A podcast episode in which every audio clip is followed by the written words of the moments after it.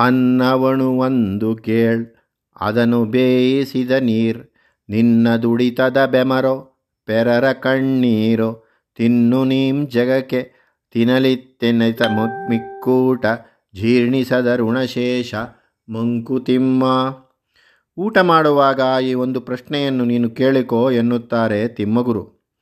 ನೀನು ತಿನ್ನುವ ಅನ್ನವನ್ನು ಬೇಯಿಸಿದ ನೀರು ನಿನ್ನ ದುಡಿತದ ಬೆವರೋ ಅಂದರೆ ನೀನು ತಿನ್ನುವ ಅನ್ನ ನೀನು ದುಡಿದು ಸಂಪಾದಿಸಿದ್ದೋ ಅಥವಾ ಬೇರೆಯವರ ಕಣ್ಣೀರೋ, ಅಂದರೆ ಬೇರೆಯವರ ದುಡಿತದ ಫಲವಾಗಿ ನೀನು ಪಡೆದುಕೊಂಡ ಸಂಪತ್ತು.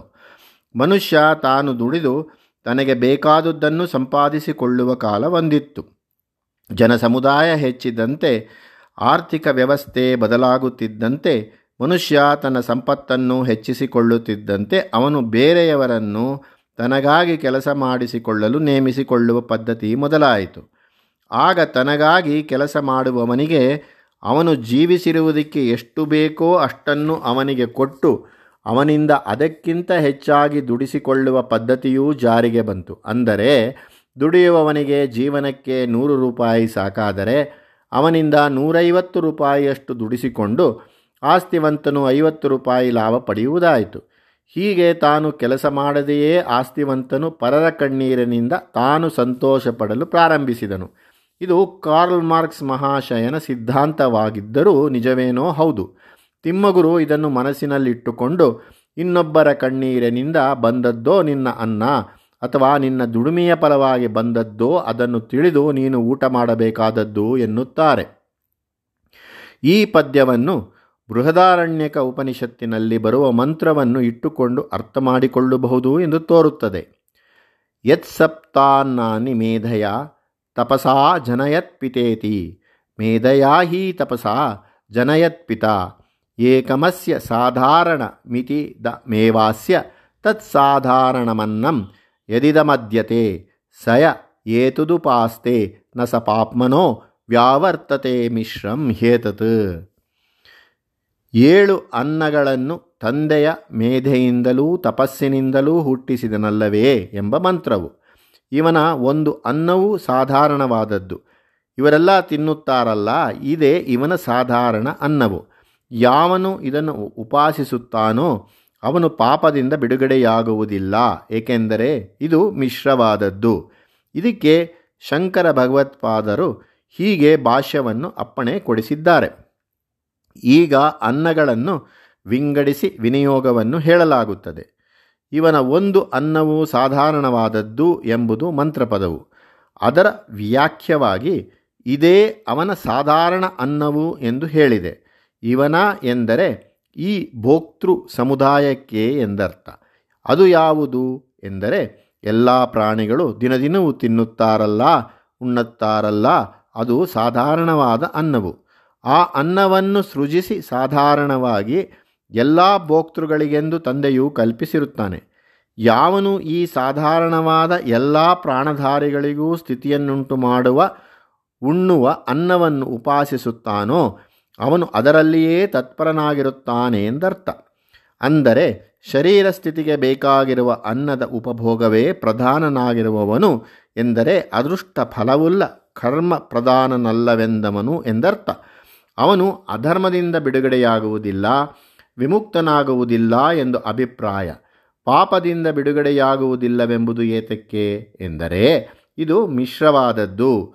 ಮತ್ತೊಬ್ಬರಿಗೆ ಹಂಚದೆ ತಿನ್ನುತ್ತಾರಲ್ಲ, ಅದು ಎಲ್ಲರ ಸ್ವತ್ತಾಗಿರುತ್ತದೆ. ಅದು ಎಲ್ಲರಿಗೂ ಭೋಜ್ಯವಾಗಿರುವುದರಿಂದಲೇ ತುತ್ತನ್ನು ಬಾಯಿಯಲ್ಲಿ ಹಾಕಿಕೊಂಡು ಮಾತ್ರದಿಂದ ಮತ್ತೊಬ್ಬರಿಗೆ ಪೀಡಾಕರವಾಗಿಯೇ ಕಾಣಿಸುತ್ತದೆ.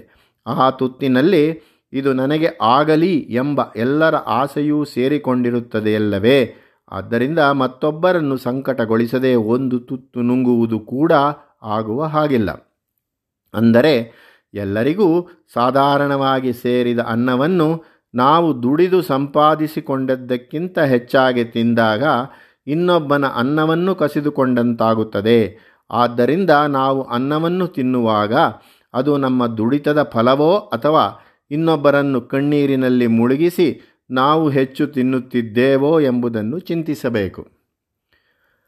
ಪರಮಲಾಭವ ಗಳಿಸೆ ಜೀವಿತ ವ್ಯಾಪಾರ, ಇರಬೇಕು ಮೂಲಧನವದು ತತ್ವದೃಷ್ಟಿ, ಚಿರಲಾಭ ಜಗದಾತ್ಮ ಲೀಲಾವಿಹಾರ ಸುಖ, ಧರೆಯ ಸುಖ ಮೇಲ್ ಬಡ್ಡಿ ಮಂಕುತಿಮ್ಮ.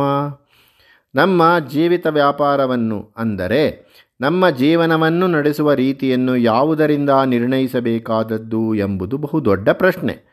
ನಮ್ಮ ಜೀವನವನ್ನು ಸಫಲವಾಗಿ ನಡೆಸಬೇಕಾದರೆ ಅದಕ್ಕೆ ಒಂದು ತತ್ವದೃಷ್ಟಿ ಇರಬೇಕು ಎನ್ನುತ್ತಾರೆ ತಿಮ್ಮಗುರು.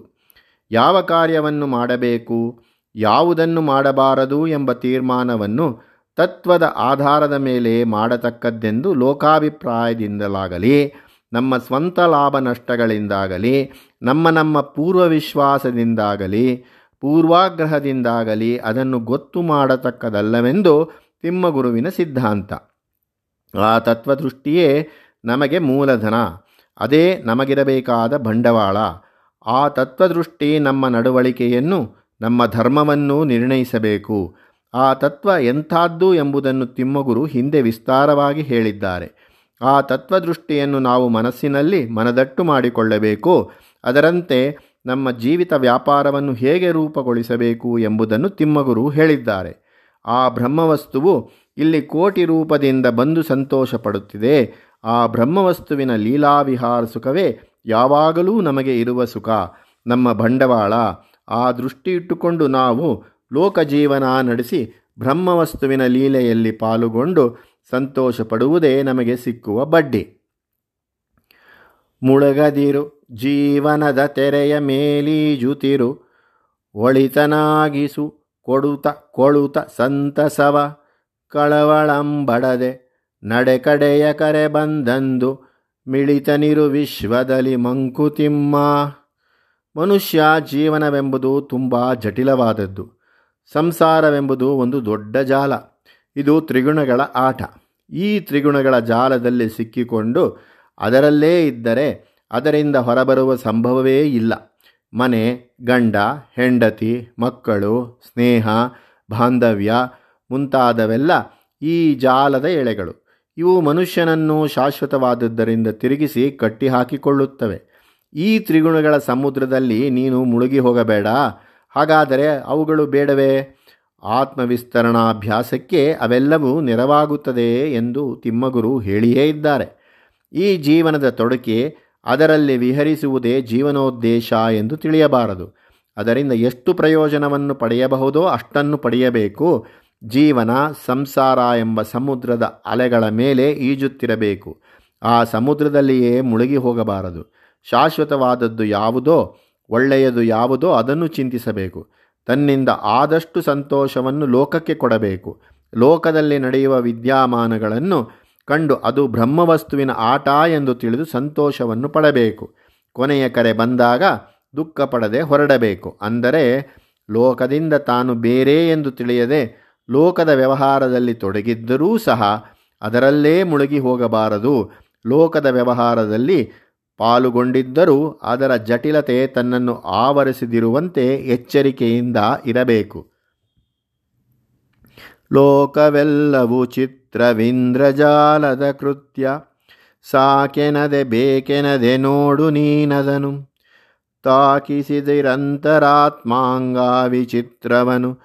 ಹಾಕುವೇಷವ ನೀನು ಮಂಕುತಿಮ್ಮ ಈ ಲೋಕ ತುಂಬ ವಿಚಿತ್ರವಾದದ್ದು, ಆಕರ್ಷಕವಾದದ್ದು. ಇದು ಕಾಮನ ಬಿಲ್ಲಿನಂತೆ ಎನ್ನುತ್ತಾರೆ ತಿಮ್ಮಗುರು. ಕಾಮನ ಬಿಲ್ಲು ಸೂರ್ಯನ ಕಿರಣ ಮತ್ತು ಮಳೆಯ ತುಂತುರಿನ ಕಣದಿಂದ ಆದ ಒಂದು ತೋರಿಕೆ. ಅದು ಇರುವಷ್ಟು ಹೊತ್ತೇ ಶಾಶ್ವತ. ಅದಕ್ಕಿಂತ ಹೆಚ್ಚು ಕಾಲ ಅದು ಇರುವುದಿಲ್ಲ. ಹಾಗೆಯೇ ಈ ವಿಶ್ವವು ಬ್ರಹ್ಮವಸ್ತುವಿನ ತೋರಿಕೆ. ಹಾಗೆ ನೀನು ಈ ಲೋಕವನ್ನು ನೋಡು ಎನ್ನುತ್ತಾರೆ ತಿಮ್ಮಗುರು. ಬ್ರಹ್ಮವಸ್ತುವು ಎಷ್ಟು ಹೊತ್ತು ಆ ಆಟವನ್ನು ಆಡಲು ಇಚ್ಛಿಸುತ್ತದೆಯೋ ಅಷ್ಟರವರೆಗೆ ಅದು ನಡೆಯುತ್ತಿರುತ್ತದೆ. ಆದ್ದರಿಂದ ಈ ಸಂಸಾರ ಸಾಕು ಅಥವಾ ಇನ್ನು ಹೆಚ್ಚು ಬೇಕು ಎಂದು ಹೇಳಲು ನಿನಗೆ ಅಧಿಕಾರವೇನಿದೆ? ಆದ್ದರಿಂದ ಈ ಲೋಕದಲ್ಲಿ ನಡೆಯುವ ಘಟನೆಗಳಿಂದ ನಿನ್ನ ಅಂತರಂಗವನ್ನು ವಿಕಾರಕ್ಕೆ ಒಳಪಡಿಸಿಕೊಳ್ಳಬೇಡ. ಆದರೂ ನಿನ್ನ ಅಂತರಾತ್ಮವನ್ನು ತತ್ವದಲ್ಲಿ ನೆಲೆ ನಿಲ್ಲಿಸಿ ಲೋಕದಲ್ಲಿ ಏನು ಮಾಡಬೇಕೋ ಅದನ್ನು ಮಾಡು. ನೀನು ಲೋಕದ ವ್ಯವಹಾರದಲ್ಲಿ ಆಸಕ್ತಿ ಹೊಂದಿದವನಂತೆ ವೇಷ ಹಾಕಬೇಕು. ಅಂತರಾತ್ಮ ಮಾತ್ರ ತತ್ವದಲ್ಲಿ ನೆಲೆಸಿರಲಿ. ಭೋಜನದಿ ಪರಮ ಭೋಜನ ಪರಬ್ರಹ್ಮರಸ ಯಾಚಿಸಲ್ಕೆ ನಿರ್ಪುದದನುಂಡ ಬಳಿಕ ತ್ಯಾಜಕ ತ್ಯಾಗ ಸಂತ್ಯಾಜ್ಯ ಭೇದಗಳಿರದೆ ರಾಜನೀಂ ಜಗಕ್ಕೆಲ್ಲ ಮಂಕುತಿಮ್ಮ ಸಂತೋಷಗಳಲ್ಲೆಲ್ಲ ಭೋಜನದ ಸುಖ ತುಂಬ ಇಷ್ಟವಾದದ್ದು ಮತ್ತು ಎಲ್ಲರೂ ಅನುಭವಿಸುವಂಥದ್ದು ಷಡ್ರೋಸೋಪೇತವಾದ ಭೋಜನ ಯಾರಿಗೆ ತಾನೇ ಬೇಡ?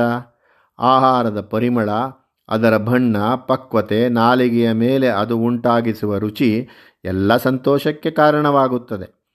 ಆದರೆ ಇಂಥ ಭೋಜನಕ್ಕಿಂತ ಶ್ರೇಷ್ಠವಾದದ್ದು, ಉತ್ತಮವಾದದ್ದು ಇನ್ನೊಂದುಂಟು ಎನ್ನುತ್ತಾರೆ ತಿಮ್ಮಗುರು. ಅದು ಪರಬ್ರಹ್ಮ ವಸ್ತುವಿನ ಅನುಭವದಿಂದ ಆಗುವ ರಸದೌತನ. ಉಪನಿಷತ್ತು ರಸೋವೈ ಸಹ ಬ್ರಹ್ಮವಸ್ತವೇ ಒಂದು ರಸ ಎಂದು ಘೋಷಿಸುತ್ತದೆ. ಭೋಜನದಲ್ಲಿ ಇದು ಬೇಕು, ಅದು ಬೇಡ ಎಂದು ಹೇಳಬೇಕಾಗುತ್ತದೆ. ಆದರೆ ಪರಬ್ರಹ್ಮರಸದ ಭೋಜನದಲ್ಲಿ ತ್ಯಾಜಕ ತ್ಯಾಗ ಮಾಡುವವನು ತ್ಯಾಗವೆಂಬ ಕ್ರಿಯೆ, ತ್ಯಾಗ ಮಾಡಿದ್ದು ಎಂಬ ಭೇದಗಳು ಯಾವುವೂ ಇರುವುದಿಲ್ಲ. ಏಕೆಂದರೆ ಬ್ರಹ್ಮರಸವನ್ನು ಅನುಭವಿಸಿದವನು ಎಲ್ಲೆಲ್ಲೋ ಬ್ರಹ್ಮವನ್ನೇ ಕಾಣುತ್ತಾನೆ. ಅವನಿಗೆ ಬೇಕಾದದ್ದು, ಬೇಡದೇ ಇದ್ದದ್ದು ಎಂಬುದೇ ಇಲ್ಲ. ಏಕೆಂದರೆ ಅವನಿಗೆ ಎಲ್ಲವೂ ಬ್ರಹ್ಮವೇ. ಅಂಥವನು ಈ ಲೋಕದ ಒಡೆಯ. ಬೇರೆಯವರಾದರೋ ಈ ಲೋಕಕ್ಕೆ ಗುಲಾಮರು.